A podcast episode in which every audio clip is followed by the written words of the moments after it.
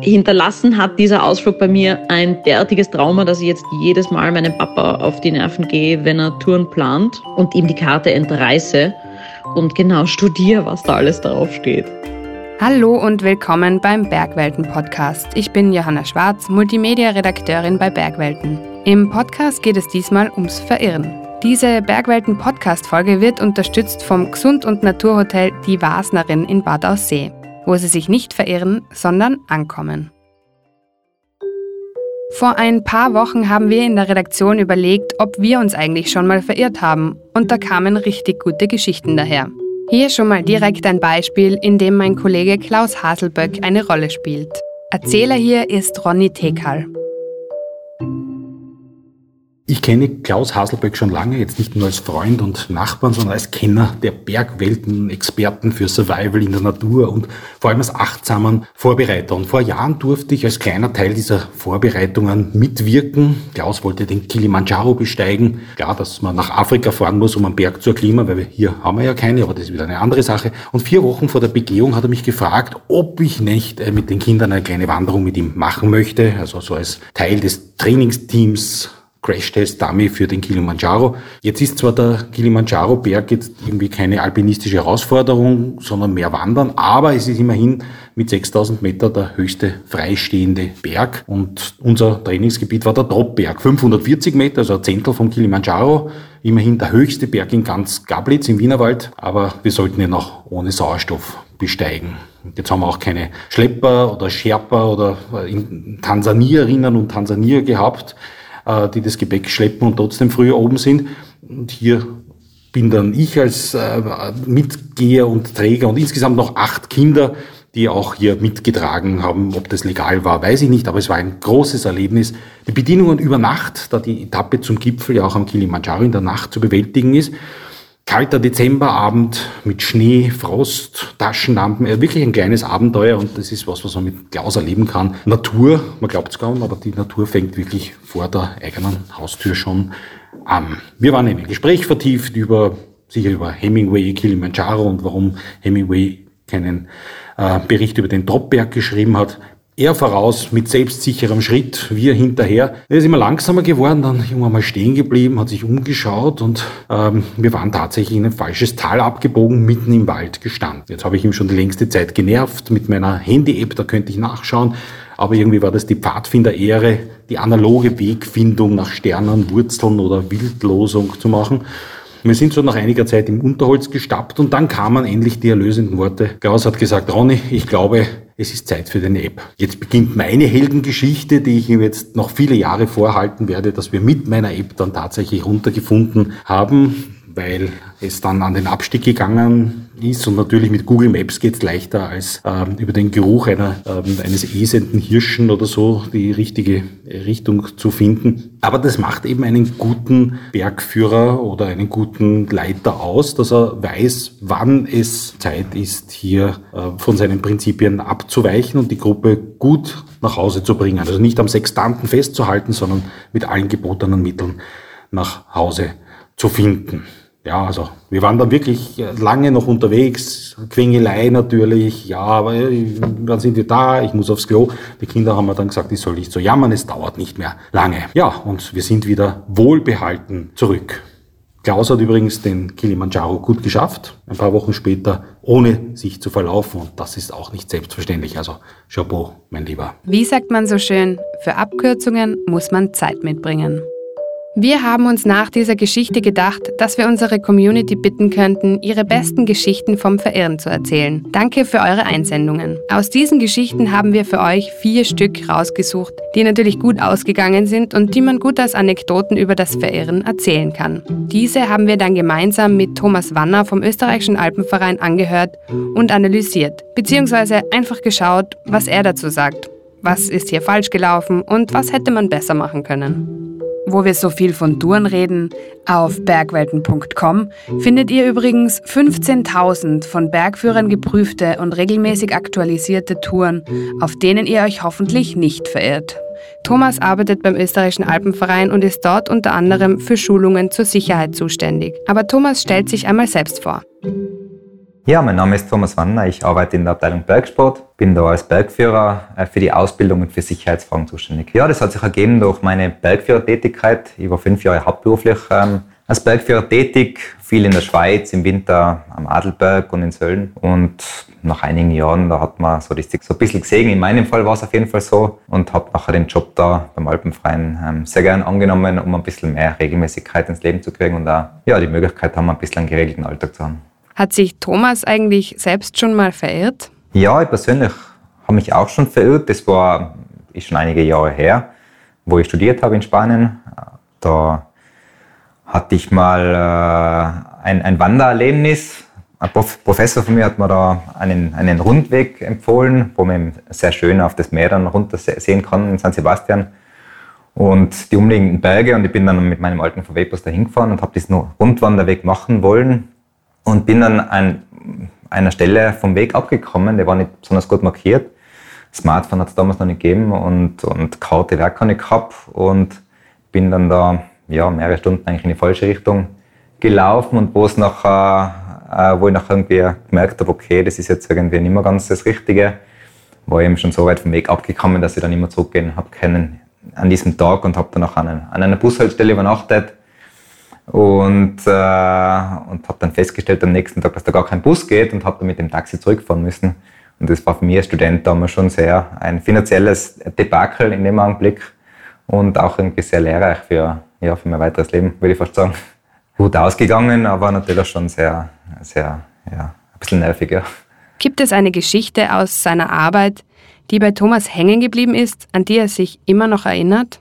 Ja, vor zwei, drei Jahren in, der, in Hall, bei der Bergrettung Hall, da hat es mal einen Fall gegeben, wo sie eine ganze katholische deutsche Jugendgruppe äh, vom Berg holen haben müssen. Die sind da angereist ähm, und, und wollten eine Wanderung machen und haben sich da eben offensichtlich nicht allzu gut informiert, sind da mit einer, mit einer digitalen App am, am Smartphone, haben sie eben da navigiert und sind da seinen alten ähm, Jägersteig praktisch entlang gegangen und der war eben sehr schlecht befestigt und hat eben sehr viele ausgesetzte Stellen auch. Es hat angefangen zu regnen und da ist dann die ganze Gruppe in so einem kleinen Kessel dann ähm, eingepfercht gewesen. Wie die Lemminge sind da unten gestanden, sehr schlecht ausgerüstet, schlechtes Schuhwerk, ähm, zu wenig zum Anziehen, kalt war es und die haben dann die Bergrettung gerufen und dann haben sie da mit der Bergrettung in Hall terrestrisch diese ganze Gruppe da runterführen müssen. Kurz zur Erklärung, Terrestrisch retten heißt übrigens, dass man nicht mit dem Hubschrauber retten kann, sondern zu Fuß mit einer Bergungsmannschaft zum Einsatzort kommen muss. Ja, man hat sich da gewundert, wie die jetzt auf so einen Weg überhaupt da kommen. Den haben die Einheimischen teilweise gar nicht gekannt und man hat dann auch so gefunden, dass die dieses Tourenportal in diesem Weg da gefunden haben, der was eigentlich sehr unüblich ist für diese Gegend, dass man den überhaupt begeht. Zu diesem Thema haben wir uns bei der Tiroler Bergrettung schlau gemacht. Österreichweit hat die Bergrettung ca. 8000 Einsätze im Jahr. 3000 davon in Tirol. Der Großteil davon sind leichte Verletzungen. Die meisten haben einfach Pech und knacksen um oder verletzen sich den Fuß und können eben nicht mehr weitergehen. Viele haben auch Herz-Kreislauf-Probleme, wollen mit übermäßigem Ehrgeiz unbedingt den Gipfel erreichen und überschätzen die eigene Kondition. Früher gab es auch viele Fälle von Menschen mit schlechter Ausrüstung. Das gibt es heute fast gar nicht mehr. Heute ist eher die falsche Handhabung von guter Ausrüstung das Problem. Die meisten Einsätze gibt es, weil viele einfach unvorbereitet für ihre Touren sind. Sie unterschätzen die Dauer und überlegen sich vorher nicht, was sie machen, wenn sie nicht mehr können. Oder wenn das Wetter schlecht wird. Oder ob es vielleicht eine Alternative für den Abstieg gäbe. Wenn man sich versteigt oder verirrt, sollte man bitte nicht zu lange warten und lieber früher als später den Notruf wählen. Sehr wichtig war es der Bergrettung noch zu erwähnen, dass man bitte an dem Platz bleiben soll, an dem das Problem auftritt beziehungsweise auf dem Weg bleiben soll und besser nicht selbst versucht, irgendwie hinunterzukommen. Die Absturzgefahr im Gelände ist viel zu groß. Wenn man sich nicht mehr auskennt, Bergrettung rufen, auf dem Weg bleiben. Viele wurden auch schon per Telefon runtergelotst. Zur Erinnerung, die Notrufnummer 112 funktioniert überall in Europa. Bitte informiert euch, bevor ihr losgeht, über alle Notrufnummern und Signale in eurem Land. Mehr dazu lest ihr unter bergwelten.com/notruf. Verirren passiert also relativ häufig. Ich frage Thomas, wer sich denn meistens verirrt? Oder anders gesagt, ob es eine Gruppe gibt, die sich besonders gerne verirrt. Ich würde sagen Männer. ich glaube Männer, weil das sehen wir eigentlich bei fast jeder, bei fast jeder Sportart am Berg, dass die Männer einfach viel risikobereiter sind wie die Frauen. Das sieht man ähm, bei den Lawinen zum Beispiel. Das, das Lawinenopfer, das ist einfach typisch ähm, Mann mittleres Alters, über 40 und halt sehr risikobereit. Und, und darum glaube ich auch, dass am Berg hauptsächlich da ähm, Männer betroffen sind, die dann einfach sich vielleicht nicht eingestehen, dass sie jetzt gerade nicht wissen, wo sie umgehen und einfach probieren, da mal Abkürzung zu gehen oder probieren, noch weiterzukommen. Ich glaube, dass die Frauen da tendenziell, sobald es ein bisschen heikler wird oder unsicherer wird, dass die da ähm, schneller die Notbremse ziehen würden und zurückgehen, vielleicht einen Weg oder vielleicht dann eine Hilfe anfordern. Gibt es eigentlich auch Abkürzungen, die ich gehen darf? Nun, alles, was ausgeschildert ist und was auch, ähm, was auch markiert ist, ähm, das ist eigentlich äh, natürlich gehbar. Ähm, generell raten wir davon ab, dass man Wege abschneidet oder abkürzt. Da geht es nicht nur um die Sicherheit, sondern vor allem auch um die Vegetation, die was da natürlich dann sehr stark in Mitleidenschaft ähm, gezogen wird und deshalb sind Abkürzungen sehr häufig keine gute Idee. Am Berg ist es oft ähm, kontraproduktiv, weil auch ein, kurzes Weg, ein kurzer Wegabschnitt wo man sich vermeintlich ähm, Zeit spart, der kann dann nur sehr schwer begehbar sein, da können Absturzstellen drinnen sein, da können Leitern drinnen sein, Versicherte. Und dann spart man unterm Strich vielleicht gar keine Zeit und es ist sehr mühsam, oft einmal danach wieder rauszukommen. Also äh, abschneiden am Berg, abkürzen ist eigentlich fast immer eine schlechte Idee. Wie kann ich mich zusätzlich absichern, damit ich in keine Notlage komme? Ja, ich würde sagen einmal Wasser und, und ähm, ein, zwei Riegel, das ist nie ein Fehler das ist auch, wenn einmal etwas ein bisschen länger dauert oder ich kann ja mal auf jemanden treffen, der was sich verirrt hat oder was vielleicht ähm, Hilfe braucht, muss ja nicht immer nur an mich selber denken, dann ist es auf jeden Fall gut, wenn man da äh, ein bisschen was mit hat, das ist klar. Wenn man den Weg jetzt sehr gut kennt oder zum Beispiel, ich nehme jetzt gerade da in Zürich bei uns, gibt es so einen, einen Radlweg, der immer wieder befahren wird, da weiß ich, dass, ähm, dass der Weg bis auf die Alm rauf, dass da drei Brunnen stehen da brauche ich nachher vielleicht nicht unbedingt eine Trinkflasche reinhauen, weil ich weiß, okay, ich komme eh alle 20 Minuten beim Brunnen vorbei und kann mir dann auch was äh, zum Trinken mir nehmen. Das wäre so ein Fall, wo ich sagen würde, okay, da brauche ich jetzt vielleicht, da kann ich auf die Trinkflasche verzichten. Aber ansonsten würde ich sagen, so ein Mindestmaß an Ausrüstung sollte man am Berg einfach mit haben. Ja. Und dazu zählt sicher ein Wasser, ein Riegel, äh, ganz wichtig, heutzutage einfach ein Smartphone, dass man einfach ähm, erstens navigieren kann, zweitens Hilfe rufen kann und dann vielleicht ein kleines Erste-Hilfe-Set, äh, mit dem man gerade notdürftig äh, ein bisschen arbeiten kann. Für mich stellt sich hier auch die Frage, wann sollte ich meinem Gefühl, meiner Unsicherheit trauen und besser umdrehen? Könnte es überhaupt sein, dass ich zu früh umdrehe? Ja, ich denke, dass äh, also als Menschen sind wir ja schon viele tausend Jahre auf dem Planeten und sind da natürlich da in der Wildnis gewissermaßen aufgewachsen. Und ich denke gerade im Bezug ähm, vom Verirren, dass man da schon auf sein Gefühl ein bisschen vertrauen kann. Das ist nicht überall so am Berg gerade zum Beispiel jetzt ähm, beim Lawinenthema, ähm, das ist sehr häufig, dass Leute sich ähm, sehr wohl fühlen, weil der Schnee weiß ist, es ist schön Wetter, man fühlt sich wohl und trotzdem ist es brandgefährlich. Da sollte man sich auf sein Gefühl vielleicht nicht so verlassen. Aber jetzt gerade, äh, wenn man am Berg ist und ähm, ein ungutes Gefühl hat, weil man sich nicht mehr gerade ähm, ganz gut auskennt oder sich nicht sicher ist, ob man noch am richtigen Weg ist, da würde ich jetzt ähm, schon raten, dass man sich auf sein Gefühl verlässt und wenn man sich nicht mehr sicher ist, dass man eben eben zurückgeht an den letzten bekannten Punkt oder mal auch das Smartphone rausnimmt, ähm, sich neu orientiert und dann äh, ja, versucht da wieder in einen sicheren Bereich zu kommen. Also das Gefühl würde ich da schon als sehr verlässlichen Partner in dem Fall schätzen. Bevor wir jetzt zu den Anekdoten aus der Community kommen, gibt es eine kurze Werbeunterbrechung von unserem Partner für die heutige Folge.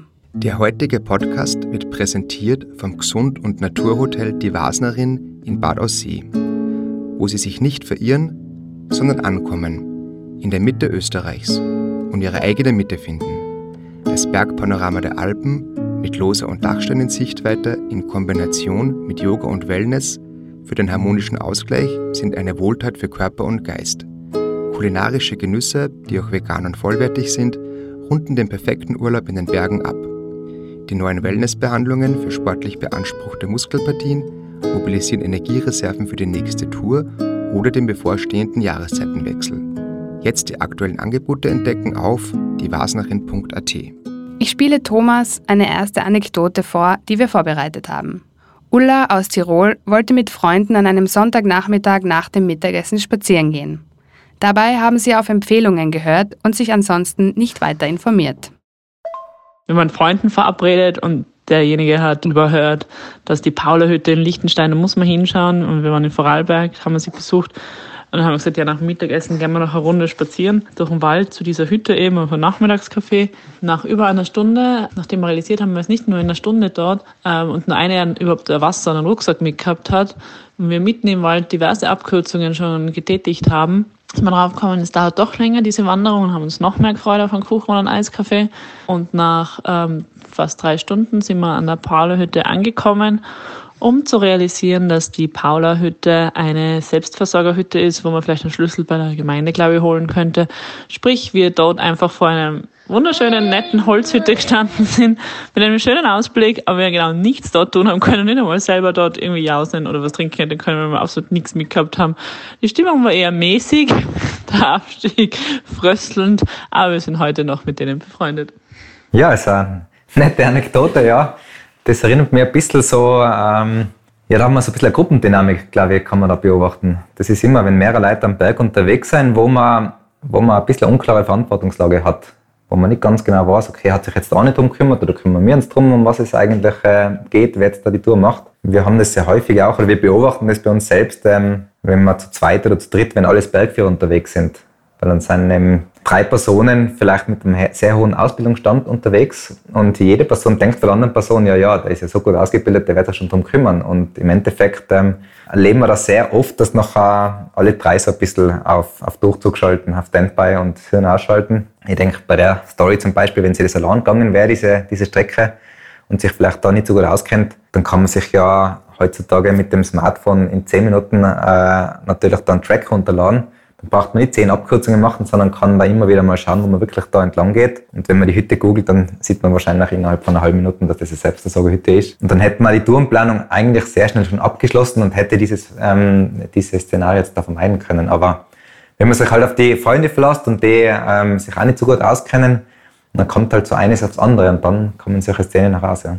Gut, sagen wir, ich habe etwas unterschätzt oder mich überschätzt oder es ist irgendetwas Unerwartetes eingetroffen und ich komme in eine Notsituation. Wie verhalte ich mich dann richtig? Ja, das hängt natürlich sehr stark äh, auch vom Notfall ab. Also wenn jetzt, ähm, jetzt wirklich Verletzungen sein oder akute Bergnot, weil jetzt immer Wetter reinkommt, äh, Grund von Steinschlag vielleicht, dass ich mich verletze, eben solche Situationen, wo ich nicht mehr weiterkomme, da ist es sicher sinnvoll, dass ich ähm, so schnell wie möglich einen Notruf danach absetze. Das, äh, da braucht man sich auch nicht dafür schämen. Und wenn man eine Versicherung hat, also wenn man Mitglied beim Alpenverein ist, vielleicht beim ÖMTC, bei einer anderen ähm, alpinen Institution, nachher hat es auch keine finanziellen Auswirkungen. Das ist übrigens eine Empfehlung, was man wirklich äh, an dem Punkt nur unterstreichen kann. Wenn man in die Berge geht, dann muss man schauen, dass man dementsprechend versichert ist, dass, wenn etwas passiert, dass man eben nicht selber zur Kasse gebeten wird. Und dann ist ein Hilferuf eben wirklich eigentlich auch kein, äh, nichts, wo man sich schämen muss, dann kann man das auch, wirklich machen. Anders ist es, wenn man einfach so Hilfe ruft, weil man sich ähm, vielleicht vom Hubschrauber runterfliegen lassen will. Das hat es auch schon gegeben. Gibt es einen relativ berühmten Fall vor einigen Jahren,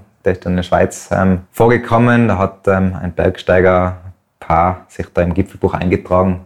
Rauf ging es eben zu Fuß, runter geht es mit dem Hubschrauber. Das ist mir im Nachhinein draufgekommen. Und seitdem ist man da auch ähm, viel schärfer und schaut man viel schärfer hin, dass man solche Fälle vermeidet. Das Hubschraubernetz in Österreich ist extrem dicht, das ist natürlich sehr gut. Das heißt, wenn Flugwetter ist, hat man natürlich äh, da super Möglichkeiten, dass man sich da sehr schnell retten lassen kann. Aber es sollte eben wirklich für diese Notfälle reserviert sein, wo man es eben auch braucht und nicht nur aus, aus einem gewissen Luxus oder Be Bequemlichkeit. Gibt es etwas Genaues, wo man sagen kann, ab da ist es ein Notfall, hier sollte man die Bergrettung auf jeden Fall rufen? Na, kann man so, glaube ich, nicht so definieren. Das, was für einen ein Notfall ist, das ist für einen anderen vielleicht ähm, noch recht äh, okay. Nimm zum Beispiel die, die Erstbegehung von der Nose im, im Yosemite, am El Capitan da ist dreimal der Hubschrauber gekommen und die Kletterer da drinnen, der Jim Bridwell, der hat ihnen den Mittelfinger gezeigt und gesagt, haut's ab, wir wollen die Erstbegehung durchführen und, und wollen das, wir wollen dieses Abenteuer zu Ende leben. Und das war für die Untenstehenden schon, für die Rettungskräfte schon längst ein Notfall, da war es für da drinnen in der Wand,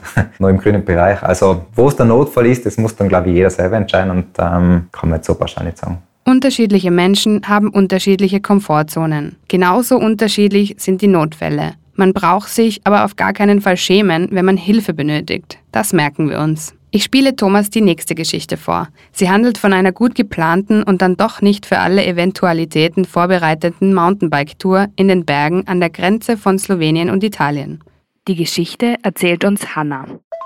Ich hatte vor ungefähr 20 Jahren ein recht traumatisches Erlebnis. Ich war damals ungefähr, ich glaube, 16. Ich war mit meiner Familie im Mountainbike-Urlaub im Friaul in Italien und wir hatten dort mehrere Touren geplant. Für die erste hat mein Papa uns am Abend vorher so ungefähr die Route erklärt und die Idee war, dass wir, wir waren dort direkt an der italienisch-slowenischen Grenze und die Idee war, dass wir von unserer Unterkunft losfahren, ein sozusagen parallel zur Grenze runter, dann über den Grenzübergang rüber und dann auf der drüberen slowenischen Seite wieder rauf, retour, ein weiter hinauf und wieder über den, dort über einen anderen Grenzübergang rüber, wo auch gleich ein italienisches Dorf war, wo wir essen wollten und dann wieder retour zur Unterkunft. Also im Endeffekt ein, so ein Oval, ein großes. Und am nächsten Tag ist es losgegangen. Wir hatten super schönes Frühlingswetter, strahlender Sonnenschein, perfekte Temperatur. Also es war, es war echt toll. Wir haben voll den Spaß gehabt. Ich weiß noch, dass wir da durch so sehr idyllische italienische kleine Dörfer durchgefahren sind. Dann äh, war Grenzübergang. Wir hatten natürlich alle da noch die Pässe dabei, musste man herzeigen. Auf der slowenischen Seite sind wir dann durch so total schöne, blühende Täler durchgefahren. Und dann ist aber schon knackig, äh, knackiger Anstieg gewesen. Also da musste man dann ähm, ich kann mich nicht mehr genau erinnern, ich weiß aber noch, dass es ziemlich, äh, ziemlich langer, zacher äh, Anstieg war. Also, und mit lang meine ich wahrscheinlich echt so, weiß ich nicht, locker zwei Stunden, vielleicht sogar länger. Also wir waren da echt schon eine Weile unterwegs. Und dann waren wir oben am, äh, sozusagen auf der letzten Spitze und haben schon runterschauen können ähm, zu diesem Grenzübergang und dahinter zu diesem Dorf, wo wir auf der italienischen Seite rüber wollten. Und ich hab's dann, also da waren wir dann alle schon so fertig und wir haben, da habe ich es dann voll laufen lassen. Also da ist, ich bin da im Vollgas, bin ich die Kurven runter. Wir haben schon gejauchzt, weil ihr mich schon gesehen mit einem Riesenhaufen Pasta und alle möglichen äh, und Antipasti und so. Und ähm, ja, und dann fahren wir da runter und dann ist da so ein kleines ähm, Kaff von slowenischem Dorf und am Ortsrand war dann der Grenzübergang und wir sind da also ähm, freudestrahlend drauf zugefahren und dann hüpft uns sozusagen so der slowenische Grenzer vor die Füße und sagt so, na na na, äh, stopp. Und dann haben wir gesagt, ja, kein Problem, hier sind unsere Pässe. Und äh, wir haben ihn zuerst nicht verstanden, aber er hat uns dann auf, eh auch dann auf Italienisch erklärt, ja, eh schön und gut die Pässe, aber das ist hier nur ein binationaler Grenzübergang. Und dann haben meine Eltern gesagt, was soll denn das sein? Also was ist ein, was ist ein binationaler Grenzübergang? Jedenfalls stellt sich dann heraus, dieser Grenzübergang war nur gedacht für Sloweninnen und Italienerinnen. Und wir waren, wie soll ich sagen, ich war ziemlich im Schock, weil wir waren da, glaube ich, schon so vier Stunden locker unterwegs und ziemlich durch. Es war voll anstrengend und ich habe wenn ich mich richtig erinnere, von diesem Grenzübergang sogar noch im Hintergrund wirklich, also in Sichtweite war dieses Dorf auf der italienischen Seite, wo wir hin wollten und ich glaube sogar das Lokal, wo wir essen wollten.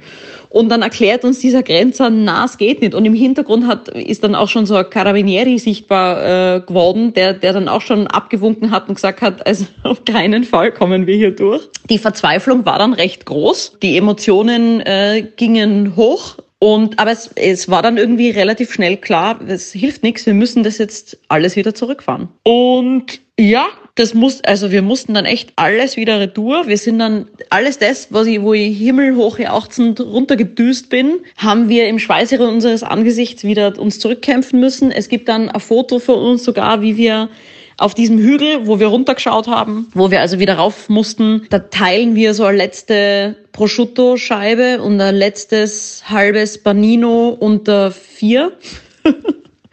ähm, da gibt's ein Foto von uns, wie wir alle so mitten auf der Straße sitzen, am Asphalt, einfach nur komplett durch. Und dann haben wir das Original alles wieder zurückfahren müssen, also wieder durch die, die schönen blühenden Täler da retour, die ähm, mir dann schon wurscht waren, zurück auf die italienische Seite bei dem Grenzübergang, den wir überqueren durften. Und dann waren wir, also ich sag's, äh, ich weiß nicht, wie, äh, ich sag's diplomatisch, ich war dann, die physischen Schmerzen am Fahrrad zu sein, waren dann schon so groß. Also ich habe kaum noch fahren können, geschweige denn, also vom Sitzen gar nicht zu sprechen. Und meine Mutter hat dann gesagt, weil wir sind durch mehrere Dörfer durchgefahren, wo natürlich alle gesagt haben, na, na, na, Cucina Chiusa. Also es waren alle Restaurants schon geschlossen, weil es war irgendwie dann vier am Nachmittag oder so und die machen da halt auch Siesta. Und meine Mutter hat sich dann geopfert und gesagt, okay, sie düst voraus und geht in jedem Dorf, das sie findet, halt betteln, ob wir nicht irgendwo essen können. Und wir fahren und fahren und fahren und fahren und irgendwann springt die Mama auf die Straße und sagt so, hey, hier, ich habe was gefunden. Ähm, die Familie, die, also die essen zwar hier schon vom Restaurant, aber die ähm, haben quasi mehr gekocht und wir dürfen,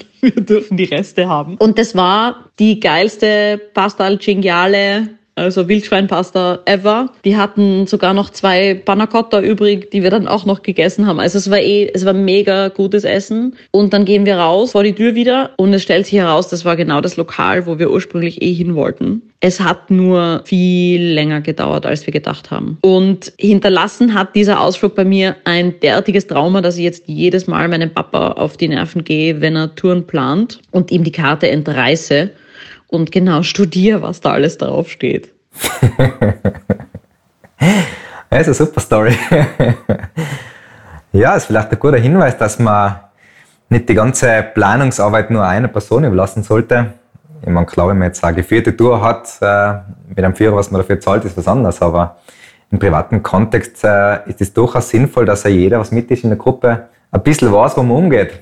Dass er vielleicht da im Notfall einmal Hilfe holen kann und dass man eben man da gewisse Check and Balances nachher hat, weil wenn da gleich von Anfang an zwei oder drei Leute drüber geschaut hätten, vielleicht die Mutter auch, nicht nur der Papa, dann wären wir vielleicht draufgekommen, dass man da in der Planung da einen groben Bug drinnen hat und einen groben, einen groben Fehler hat.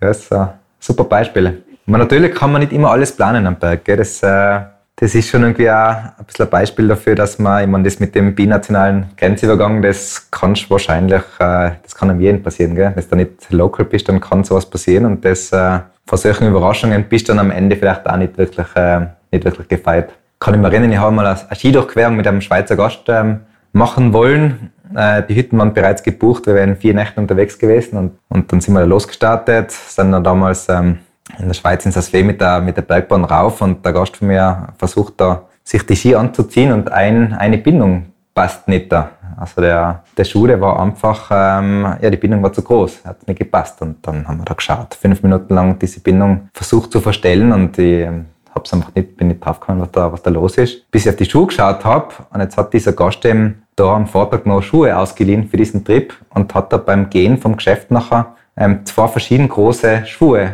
ähm, genommen und ist gegangen. Und er hat da zwei verschiedene große Schuhe angehabt, hat es aber nicht gemerkt. Und darum hat dann nachher eine Bindung nicht gepasst und diese ganze Skidurchquerung ist in dem Moment natürlich dann mehr oder weniger gestorben, weil es war Hochsaison, die Hütten, die waren reserviert, die haben noch alle absagen müssen und haben nachher da versuchen müssen, ein Ersatzprogramm auf die, auf die Beine zu stellen. Aber das ist auch so etwas, das kann man nicht planen, das passiert halt. Gell? Und ein bisschen so kommt man die Story da auch mit diesem binationalen Grenzübergang vor. Man kann also einfach nicht alle Eventualitäten immer auf dem Schirm haben. Wenn man die Verantwortung aber auf mehrere Personen aufteilt, wird die Wahrscheinlichkeit, dass man etwas übersieht, immer geringer.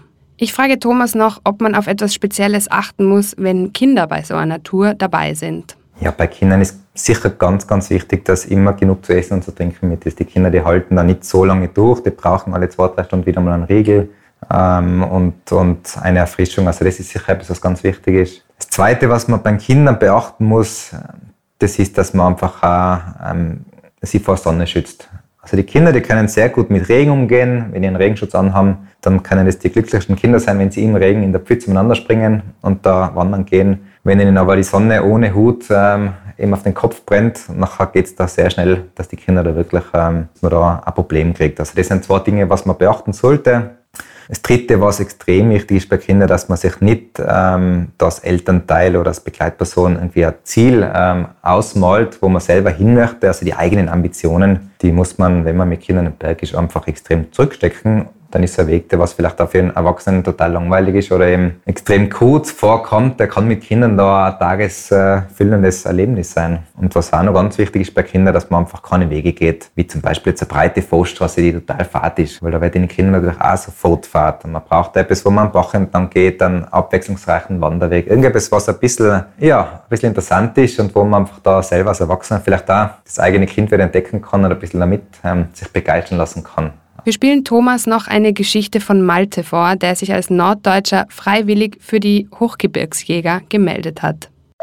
Ja, ist jetzt schon eine ganze Weile her. Das war damals, da war ich bei der Bundeswehr gewesen. Und zwar hatte ich mich als Norddeutscher zu den Gebirgsjägern freiwillig gemeldet, weil ich halt Bock hatte, auf Berge drauf zu gehen. Ne? Nur leider haben sie mich dann erstmal in die Poststelle reingesteckt und ich hatte mir halt dann eines Tages nach Feierabend gedacht, so, jetzt versuche ich das mal auf eigene Faust. Und direkt gegenüber, da war halt so ein kleiner Berg gewesen. Ich dachte mir nach Feierabend, ja, ne, kennst du da mal drauf. Tja, gehe ich da entlang und stelle fest, der gesamte Weg da ist eigentlich eher so ein, so ein hügeliger Wanderweg. Ne? Naja, hm, also, der wird wahrscheinlich eh da irgendwie zum Gipfel hochführen. Also bin ich dann einfach mal querfeld eingestiefelt und ja, hm, dann da hoch. Ne? Also immer so die maximale Steigung und dachte mir, irgendwann kommst du natürlich am Gipfel an und von dort ja, da willst du ja hin, ne? Naja, und dann war ich eben da oben irgendwann angekommen, stelle fest, dass ich nicht mehr zurückgehen kann. Es war inzwischen dunkel gewesen.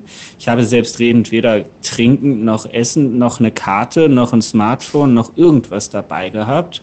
Ja, und dann ähm, stehe ich da, ich irre recht lange umher, finde irgendwann hier so einen, so einen Kiesabgang da, rutscht da drauf mehr oder weniger dann, dann herunter. Irgendwann ist es dann so ein bisschen felsig geworden. Da kletter ich dann da so ein, so ein Fluss Flussbett da runter, schon sehr steil, konnte dabei noch ein bisschen Wasser da aus dem Felsen raustrinken und naja, hm, den richtigen Schock hatte ich eigentlich erst dann, als ich dann am nächsten Morgen oder ein paar Wochen später da noch mal vorbeigegangen bin und gesehen habe, dass das alles schon fast senkrecht gewesen ist. Naja, hm, war lustig.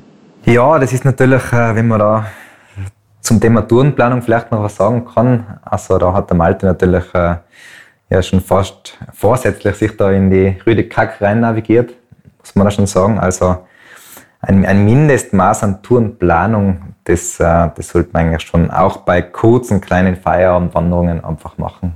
Das ist, äh, ich setze mich auch nicht ins Auto und fahre einfach los. Ich muss mir überlegen, wo ich hinfahre. Und äh, am Berg ist es eigentlich gleich. Also wenn ich, wenn ich losgehe, wenn ich ausrücke, dann muss ich mir einfach zumindest im Klaren sein, wohin ich gehe und ein bisschen einen Plan haben, was da auf mich zukommt. Und einfach nur da ins Blaue rauszugehen und mal schauen, wo ich rauf und runter komme, ja, das ist mir natürlich dann sehr schnell in Teufels Küche. Und von dem her glaube ich, dass der Malte da einfach ja, ähm, gewissermaßen jung und dumm einfach einmal was probieren wollt und durch, ähm, durch das, dass halt in Norddeutschland aufgewachsen ist, einfach auch nicht wirklich mit den Gefahren da vertraut war in den Bergen und da auf diese Weise wahrscheinlich dann eine sehr steile Lernkurve vermutlich da auch in, den, in seinen Monaten da bei den Jägern äh, hingelegt hat.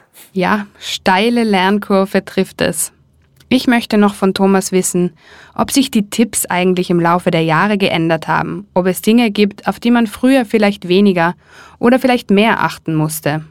Ja, ich würde sagen, früher war es extrem wichtig, dass immer jemand gewusst hat, ähm, wo man gerade umgeht. Da hat man immer, was ich noch von meiner Anfangszeit in den Bergen, da hat man immer Bescheid sagen müssen daheim oder eben bei den Nachbarn. Irgendwann hat immer wissen müssen, wo man denn gerade ist. Und das, glaube ich, das ist vielleicht etwas, was sich ein bisschen jetzt geändert hat. Auch durch die Digitalisierung, durch die Smartphones, weil man einfach sehr leicht immer erreichbar ist. Es gibt auch Apps zum Beispiel, wo man sich ähm, sehr leicht tracken lassen kann. Das hat früher nicht gegeben und das ist ähm, wirklich ein, ein riesen Sicherheitsgewinn, was man durch ähm, diese Möglichkeiten da jetzt gekriegt hat. Also das wäre jetzt zum Beispiel etwas, ein Tipp, was sich geändert hätte. Ich würde jetzt sagen, wenn man außen unterwegs ist am Berg, auf jeden Fall schauen, dass man Smartphone mit dabei hat und ähm, das Smartphone geladen ist, dass man eben sehr schnell da arbeiten kann und Hilfe holen kann. Es gibt auch so ganz kleine Powerbanks, die was 50 Gramm wiegen, die was ich zum Beispiel im Winter immer im Rucksack mit dabei habe, ähm, weil die Akkus da tendenziell da, hm, schwächer sind im Winter, gefährdeter sind, dass sie ausfallen. Und dann ist so eine kleine eine kleine Zusatzbatterie auf jeden Fall zum Empfehlen. Also das wäre so ein Tipp, hat man früher wahrscheinlich auch nicht gegeben, weil, ja. Ja, in Bezug auf das Hochgebirge erleben wir momentan, dass die Gletscher extrem im Rückgang ähm, begriffen sind. Die ziehen sich extrem stark zurück. Einerseits durch die sehr schwachen Winter, wo wenig Schneeauflage, wenig Firnauflage eben vorhanden ist, was die Gletscher, Gletscher schützt und zum anderen durch die extrem warmen Sommer, wie wir es heuer gehabt haben, das zehrt natürlich extrem an den Gletschern. Das heißt, wenn ich im Hochgebirge unterwegs bin, dann ist es sehr viel wichtiger, dass ich mir jetzt einfach anschaue, wann ich unterwegs bin. Gerade jetzt im Juli und August, wie es heuer war, da waren die Gletscher schon extrem abgeschmolzen, die Gletscherspalten sehr groß, die Schneebrücken sehr instabil. Also da muss man einfach schauen, dass man da die Hochtourensaison vielleicht ein bisschen in ein früheres ähm, in die früheren Monate reinlegt und ähm, auch zum Thema Steinschlag zum Beispiel, Auftauen des Permafrostes, also da, das sind Gefahren, die was sich ähm, schon ähm, verändern, sage ich jetzt mal momentan am Gletscher. Ich würde nicht sagen, dass die Gesamtgefahr enorm zunimmt, ähm, vielleicht haben wir ein bisschen einen riesigen Anstieg, aber die Gefahren ändern sich einfach und auf das muss man sicherlich ähm, sich einstellen und ähm, einfach auch schauen, wenn man jetzt eine Tour da plant, dass man aktuelle Führerliteratur hat. Wenn ich da jetzt einen Alpenvereinsführer von den 70er, 80er Jahren hernehme und da eine Tour machen will, da ist vielleicht die Hälfte von diesen Touren, was in diesen Büchern steht, die sind nicht mehr möglich heutzutage. Gell? Da sind die Gletscher einfach schon so abgeschmolzen, Übergänge, Gletscherübergänge nicht mehr möglich. Also da muss man einfach wirklich schauen, dass man aktuelle Informationen hat. Von Bergführerbüros, von, äh, von Locals vielleicht, die, die was wissen, wie momentan die Situation ist. Also auf das muss man sich da einfach einstellen, dass, da, dass das Gebiet einfach sich sehr schnell ändert und nicht mehr aktuell ist. Die letzte Geschichte vom Verehren erzählt uns Sabine. Ihr ist etwas passiert, das schon vielen passiert ist. Das GPS hat nicht kapiert, dass ein Höhenunterschied zwischen zwei Punkten besteht. Beim Wandern bin ich sehr fokussiert auf den Boden und schaue, wo ich hinsteige. Hat aber schon oft dazu geführt, dass ich am vermeintlichen Weg folge, ohne auf die Wegmarkierungen zu schauen. Und dann bin ich irgendwo gestanden, wo ich eigentlich nicht hin wollte. So war es auch bei einer Tour auf der Rax. Da bin ich den Weg durch die Latschen gegangen, der festen Überzeugung, dass ich eh richtig bin, weil wo wüssten hin, wenn irgendwie alles dicht bewachsen ist, außer dass man eben den offensichtlichen Weg folgt. Nach einigen Höhenmetern war dann der Weg auf einmal irgendwie nicht mehr ganz so klar ersichtlich. Aber mein GPS hat mir gesagt, dass ich eh noch richtig bin. Darum bin ich weiter. Und irgendwann bin ich dann auf einmal vor einer Steilwand gestanden, wo man nur mehr mit Kletterausrüstung hätte weitergehen können. In vom Rande. Fürs Klettern war ich natürlich nicht ausgerüstet. Dort war dann der GPS-Empfang ein bisschen genauer. Und dann habe ich gesehen, dass ich eigentlich schon auf einen Kamm hätte sein sollen. Ich war aber direkt darunter. Somit bin ich den ganzen Weg wieder zurückgegangen und habe die richtige Abzweigung gesucht. Das Positive an der Sache ist aber, durchs Verlaufen kann man seine Touren ein bisschen ausweiten. Ja, ist vielleicht auch ein ganz guter Punkt, ähm, dass man sich nachher, wenn man unterwegs ist, nicht nur auf das Navi verlässt oder eben nicht nur auf, auf das Smartphone. Navi sagen wir ja in den Bergen eigentlich eher nicht, das ist eher für den Straßenverkehr. Also es gibt da eher entweder GPS-Geräte oder das Smartphone, wobei mittlerweile die Smartphones so gut sind, dass man für Wanderungen zum Beispiel ein GPS nicht mehr empfehlen. Also da reicht jetzt eigentlich, dass man ein Smartphone hat. Aber es ist natürlich auch wichtig, dass man sich ein bisschen einen Überblick von dem Gebiet äh, verschafft. Stichwort zum Beispiel Papierkarte. Wenn man sich einmal vorher den Weg auf der Karte anschaut, da kriegt man einen super Überblick. Da sieht man eben gewisse Steilwände oder Absätze sehr, sehr gut, weil man sich das plastisch einfach viel besser vorstellen kann, als wie auf einem kleinen Smartphone-Display. Und in dem Fall wäre es vielleicht ganz sinnvoll gewesen, dass man da die Papierkarte auch gehabt hätte und einmal die rausgenommen hätte. Dann würde man vielleicht frühzeitig sehen, dass wenn man diesen Weg folgt, dass man irgendwann eben vor dieser Wand steht und nicht dem auf dem Felskamm oben ähm, der Weg hinführt, wo eben diese Frau da eigentlich hin wollte. Also da vielleicht an der Stelle ein Tipp. Die Papierkarte, die hat auch ähm, in diesen Zeiten noch nicht ausgesorgt. Eine Kombination ist optimal, wenn man ein gutes Kartenmaterial hat, analog auf Papier und eine digitale Karte offline mit hat am Handy, dann ist sicher optimal. Und wenn man nachher bei jeder Rast vielleicht alle halbe Stunde äh, einmal die Papierkarte rausnimmt und einmal ein bisschen ähm, schaut, wo man umgeht, dann hat man einen sehr guten, soll ich sagen, eine sehr gute räumliche Darstellung eben auch und dann äh, ist man da eben vor solchen Überraschungen auch gefeit. Ich bitte Thomas zu guter Letzt noch um eine Zusammenfassung, eine Checkliste. Ein kurzes, das muss ich dabei haben, dann bin ich sicher. Ja, ich habe es ja schon vorher gesagt, das Wichtigste ist einfach, dass man seine Hausaufgaben macht in der Tourenplanung. Die Tourenplanung, die kann analog oder digital passieren, entweder über Führerliteratur, über ein Buch, wo man sich ähm, schlau macht. Heutzutage wird es wahrscheinlich eher über Internetportale oder Tourenportale sein. Äh, wichtig ist, dass man das Smartphone mit dabei hat, dass man die Tour offline gespeichert hat, wenn man eben einen schlechten Handyempfang hat oder keinen Handyempfang, dass man eben mit dem Smartphone mal kurz draufschauen kann, wo man umgeht. Man sollte sich allerdings nicht nur auf das Smartphone verlassen, man sollte eben auch schon im Kopf eine räumliche äh, Vorstellung haben, wo man entlang will. Eine Papierkarte hilft da insgemein, die kann man ausklappen und sieht dann sehr, sehr ähm, klar, wo man umgeht und wo die Wanderroute hingeht.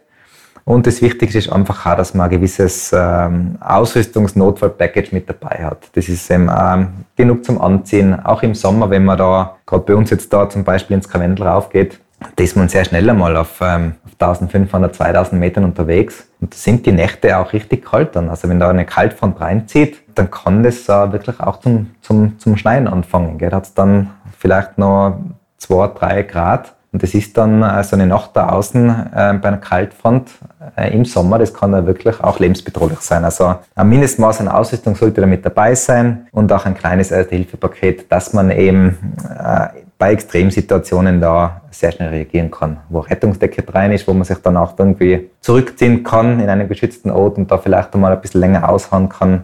Ähm, eine Taschenlampe vielleicht, wenn man in die Dunkelheit reinkommt, so einfach so ein kleines Package ähm, sollte man sich da zusammenstellen und auch mit haben. Und wir haben es Anfang schon erwähnt, man sollte vielleicht nicht nur an sich denken, sondern vielleicht auch, dass man ähm, auf eine andere Person trifft, die was in Notsituationen, in einer Notsituation ist, dass man einfach ein bisschen einen Regel mehr einpackt, äh, ein bisschen Flüssigkeit, dass man da auch vielleicht dann helfen kann. Und das, ja, wenn man da so ein paar Regeln einfach beachtet und sich ein paar Gedanken macht, bevor man losstartet und wenn es auch nur die Feierabendtour ist, dann sollte man eigentlich relativ ähm, gut da wieder unten kommen.